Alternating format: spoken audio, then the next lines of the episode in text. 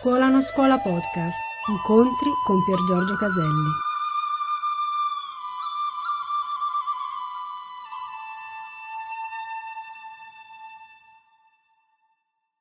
E tornando all'amore di cui parlavamo prima e di cui mi piacerebbe dare dei click, è proprio quel simbolo dell'amore che non ha preferenze. Non preferisce Maria a Mario. Non è che già che tu mi stai antipatico, io non ti amo più. Non è possibile. Vuol dire che non hai mai amato. Ciò che non ha inizio non ha fine. Vero? Oh, ma i sentimenti hanno inizio e hanno fine. Ma l'amore no. Non è così. E così l'iniziato inizia a aprirsi in un altro linguaggio a un mondo che è un amore senza, che è un mondo senza inizio e fine. È l'oltre. Guardate attentamente queste parole. Avverrà come un uomo che partendo per un viaggio chiamò i suoi servi e consegnò loro i suoi beni. A uno diede 5 talenti, a un altro 2, a un altro 1, secondo le capacità di ciascuno. Che vuol dire questo? Allora, la prima cosa che noto è che qui c'è un signore ingiusto. Guarda quanto è ingiusto. A uno dà 5 talenti, a uno 1. Mazza, non è giusto. Uno giusto avrebbe dato a tutti la stessa somma. O no? Beh, se tu dai a un bambino $1.000.000, stai sicuro che si ammazzerà, farà dei danni. Quindi in realtà questo signore è profondamente consapevole e dà a ognuno il giusto. Il giusto che cosa vuol dire? Noi come lo intendiamo? Ah, quello che si è meritato. Sicuramente a quello più bravo dà di più e a quello meno bravo dà di meno.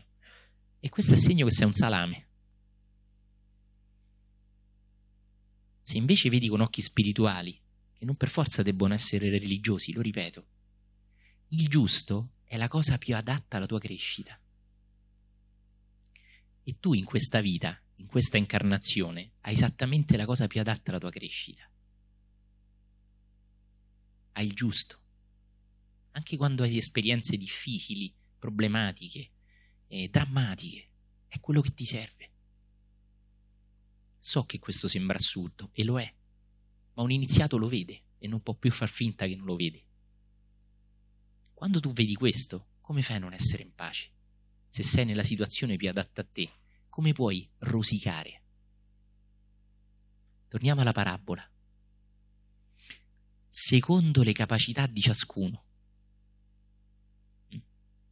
Cioè, se è Mozart, non gli darò la possibilità di diventare un genio della matematica.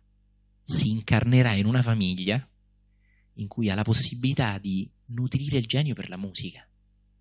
Ok? Faccio 2 esempi che amo. Immaginate Einstein e Mozart. Invertiteli. Einstein si incarna nella famiglia di Mozart e Mozart nella famiglia di Casino. Perché quello ha un talento per il pianoforte, quell'altro ha un talento meraviglioso per la fisica. Quindi noi in realtà ci incarniamo come è giusto. Cioè noi ci incarniamo nell'epoca, nelle relazioni, nella famiglia, nel luogo più adatto ai nostri talenti, più adatto a manifestare i nostri talenti. Pensate che cosa meravigliosa. Un iniziato non la crede questa cosa, sa che è così e basta. Non insiste nel dirla, perché quando uno lo vede e basta. Ma vederlo dà un'immensa pace. Il cosiddetto va tutto bene. Sono nella condizione più adatta a me. Questo è molto spirituale, sentite. Ah. Così, secondo le capacità di ciascuno. Ah. Vedi? Non c'è, no, però lui 5 a me 1, li mortaggi. No, non è questo. Tu sei così invece. Capito? Tu sei così. Fin quando tu sei la tua personalità, tu non puoi non essere così. È così, tu osservalo questo. Poi partì. Subito colui che aveva ricevuto 5 talenti andò a impiegarli. Perché parte quello che aveva ricevuto 5 talenti e non quello che ne aveva 1 per primo?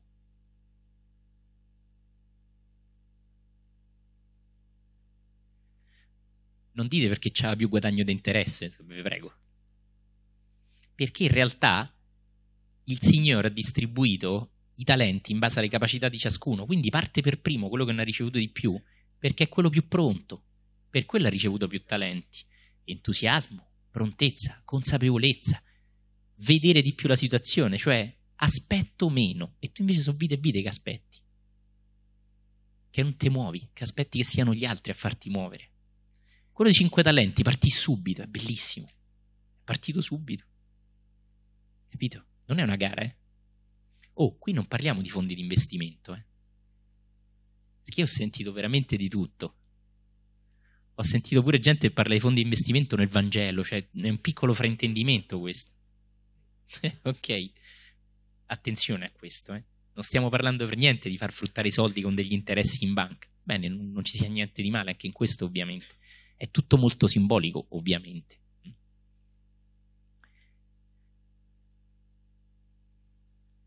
E ne guadagnò altri 5. Così anche quello che ne aveva ricevuto 2 ne guadagnò altri 2. Quindi parte primo quello di 5 e poi quello di 2. Quello più capace di vedere, di non essere nel sogno ma di essere in realtà, subito, diciamo così, qualcosa agisce attraverso di lui, diciamo così. Colui che invece aveva ricevuto un solo talento andò a fare una buca nel terreno e vi nascose il denaro del suo padrone. Chi è questo? Questo non sono 3 persone, questi sono dei lati di noi. Non è che c'è una persona e c'è un'altra persona, noi dobbiamo leggerle così queste parole, sono tutti lati di noi. Questo è quello che accumula, che tiene da parte. Oggi se sta bene, domani non si sa mai. Okay? Questo avrà pensato, guarda che scemi gli altri, spendono i soldi, potrebbero perderli. Io invece, già che sono veramente fedele, ma fedele come un cane, ok? Io amo i cani, eh? Non fraintendetemi. Ma voglio dire, quella fedeltà poco consapevole, ok? Va e scava una buca, così è sicuro di non perdere i soldi. Ma il Signore non ha dato quei soldi affinché lui li tenesse da parte, ma affinché li raddoppiasse, triplicasse. Guardate, queste sono parole meravigliose. Nuova coscienza.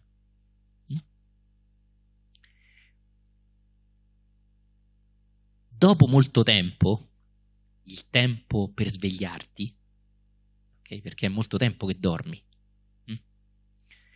il padrone di quei servi tornò e volle regolare i conti con loro. Si presentò colui che aveva ricevuto 5 talenti e ne portò altri 5, dicendo: Signore, mi hai consegnato questi 5 talenti, ecco, ne ho guadagnati altri 5. Vedete, il Signore dice: bravo, sei un buon banchiere. Ok, no, bene, servo buono e fedele. Noi pensiamo che quello dice: ah, vedi, ti ho dato i soldi, ci guadagno. Attenzione. Gli disse il suo padrone: sei stato fedele nel poco, ti darò potere su molto. Prendi parte alla gioia del tuo padrone. Ma vi rendete conto che c'è scritto qua? Quindi questo iniziato, perché tale è, quello che ha guadagnato tanti soldi, ha usato i propri talenti per, diciamo così, accrescere i talenti stessi. E entra nella gioia del Signore, cioè quella si chiama letizia, okay. Una cosa potentissima questa, nella vera felicità. Quindi questa parabola ci sta dicendo che non c'è vera felicità se io non espando i miei talenti, se io non li accresco, diciamo così. E noi li accresciamo offrendoli, non mettendoli sottoterra.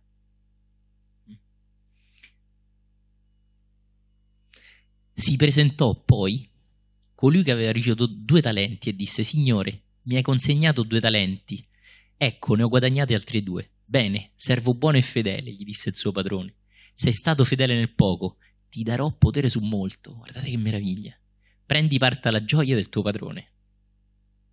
È bellissimo tutto questo, dovete vederlo esotericamente, se ne potrebbe parlare per ora ma non vi voglio rompere le scatole, vorrei solo far vedere un piccolo riflesso di tutto questo nelle relazioni personali, lo capiremo meglio tra un po'. Si presentò infine anche colui che aveva ricevuto un solo talento. Sentite quello che dice: Signore, so che sei un uomo duro, il Signore è duro o era la sua visione del Signore?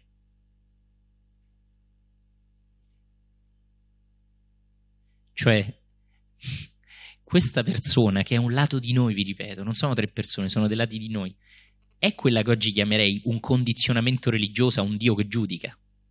Sei duro. Capite? Ti temo, esattamente.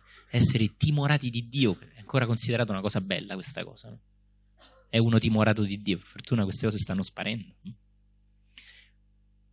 So che sei un uomo duro, che mieti dove non hai seminato. È un paraculo, non è solo duro, cioè, capite? Mieti dove non hai seminato, no? Potrebbe essere uno sperperatore dei multilevel o cose del genere, no? Di un marketing, diciamo così, da squali, no? E raccogli dove non hai sparso, cioè è veramente un paraculo questo. Ma questo non è il Signore, è la visione che aveva, che ha un piccolo io di noi, della verità, filtrandola con l'ego.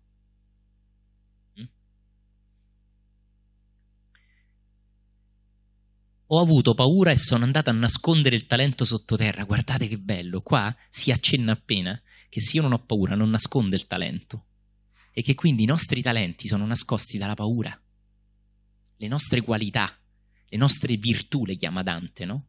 Dante nella Divina Commedia dice che le virtù non sono nostre, ce le dà Dio. È bellissimo, no? Quindi è la paura che ci fa nascondere sottoterra. Sottoterra, oggi c'è anche la cremazione. Ma in passato, sottoterra, è dove tu andavi, diciamo così, nella fine primo tempo. Ok? Perché non c'è mai the end. Ci sono solo infiniti tempi. Fine XVI tempo. Vai sottoterra e rieccoti qui. Capite? Sottoterra è dove va il corpo tra un'incarnazione e l'altra. Eh? Quindi questo simbolicamente è una persona che da tante vite tiene nascosti i propri talenti. E c'è un motivo, ci dice il Vangelo. Qui c'è un maestro vero, ed è la paura. Quindi la paura in questa parabola è quello che non permette alle nostre capacità di affiorare, essere offerte agli altri e quindi di tornare accresciute.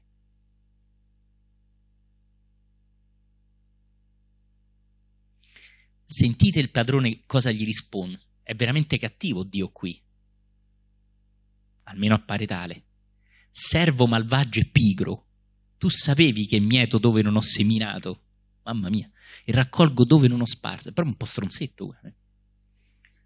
Avresti dovuto affidare il mio denaro ai banchieri e così ritornando avrei ritirato il mio con l'interesse. Oh, questo è un mostro, ma questo non è Dio, questo è quello che l'io vede di Dio. E già che è uno specchio, però qui lo dobbiamo capire, se no arrivano quelli Dio non esiste, non è così, eccetera. Infatti qui questo non è Dio, questa è la visione del piccolo io del Dio, di quel servitore che vedendo Dio così, di riflesso Dio gli appare così. Cioè è la sua interpretazione del Dio, è la mia interpretazione del mare, non è il mare come è come lo interpreto.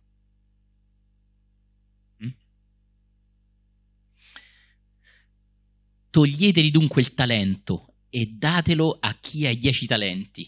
Questa frase è meravigliosa, perché a chiunque ha verrà dato e sarà nell'abbondanza, ma a chi non ha verrà tolta anche quello che ha. Sentite qua quant'è cattivo. E il servo inutile, mamma mia, gettatelo nelle tenebre, là sarà pianto e stridore di denti. Ecco. Mortacci. Ecco, cito questa frase finale perché una persona, quando gli dissi che nel Vangelo non si parla di inferno, è roba che ci siamo inventato noi, si parla di amore, di perdono, di liberazione, questa persona, che era un sacerdote, citò questa frase. Bene, vi invito a vedere che in questa frase l'inferno è creato dalla visione della persona. Ho paura e sono andato a nascondere il talento sottoterra. So che sei un uomo duro, eppure un uomo. Cioè, qui non si parla dell'uomo fatto a immagine di Dio, ma dell'uomo che fa Dio a immagine dell'uomo. Quindi in questa parabola l'inferno, lo stridore di denti, è generato dalla visione della personalità, della realtà che sta interpretando. Quindi, come il Dante esoterico, in realtà la persona, uso questa parola, si autogetta nello stridore di denti, perché è lui che vede il Signore come duro. So che sei duro, ho avuto paura. Capite? O forse no. Non voglio convincere nessuno, perché convincere è vecchia coscienza. Vi invito solo a vedere. Se lo vedete fate dei click, e quei click sono il vostro maestro, altrimenti chi parla è solo uno sciocco che dice delle parole un poco originali. Quindi vi voglio far notare un'ultima cosa. Nella paura noi mettiamo i talenti sottoterra e di vita in vita, quando si era interrati nel corpo fisico, questi talenti rimangono nascosti e non ci vengono dati per essere preservati, ma per essere accresciuti. Ok? Qui si potrebbe parlare tantissimo, non mi interessa l'interpretazione esoterica di questa parabola. Vi consiglio i bellissimi libri di Omram Mikhail Ivanov, cui il linguaggio sui Vangeli è veramente elevante e trascendentale. Libri meravigliosi per persone che non sono più alla scuola elementare. E anche questi libri sono contenuti nella lista di letture consigliate. Quindi non vorrei parlare di questo, ma solo farvi notare questo. I talenti che vengono tenuti nascosti e che, mentre rimangono fermi, neanche consumati, cioè quella persona aveva un talento e lo ridà. Non ha rubato niente. Cioè, etimologicamente, diciamo, moralmente è una brava persona. È buona. Non ha staccato un pezzetto d'argento dal lingotto d'argento. Ha dato l'intero talento, che è una moneta, vi ricordo, l'intero talento così come gli era stato dato. Non ha rubato niente, è una bravissima persona, ma ha paura e non fa fiorire quei talenti. Quei talenti ci sono dati per essere moltiplicati e possiamo moltiplicarli, per favore non fraintendete le mie parole, andando dai banchieri. Bene, ma i banchieri non sono i signori banchieri di cui ci parla il telegiornale, ma sono le entità più evolute che noi non vediamo e che vivono intorno a noi e che potete chiamare deva, angeli, maestri, esseri di luce, eccetera, che in realtà, come i banchieri, sanno in qualche modo quando noi usciamo dal vittimismo e dalla paura e dalla visione personale di una vita terribile, aiutarci, quando iniziamo a espandere i talenti, a ritrovarli amplificati. E mi chiedo, ma me lo chiedo soltanto, è possibile che Mozart nell'incarnazione precedente non fosse stato già così bravo? Vedete, queste cose le lasciamo solo ai tibetani. Ah, se un tibetano parla ad un Dalai Lama reincarnato è tutto buono, vabbè. Però se lo applichiamo a un Mozart, questo non funziona. Ebbene, le tradizioni esoteriche dicono che non solo è possibile, ma è così. Quando io espando una mia qualità intorno a me, la ritrovo amplificata. E quindi io lo lascio solo come domanda. Quando provo a fare un esempio semplice. È possibile che Mozart, nell'incarnazione precedente, nella quale aveva un altro nome, parlando proprio esotericamente adesso, avesse delle qualità nella musica, ma non così elevate, perché gli sono state ridate indietro dai banchieri, amplificate. Ed è possibile che questo è uno dei cammini del risveglio dei nostri talenti,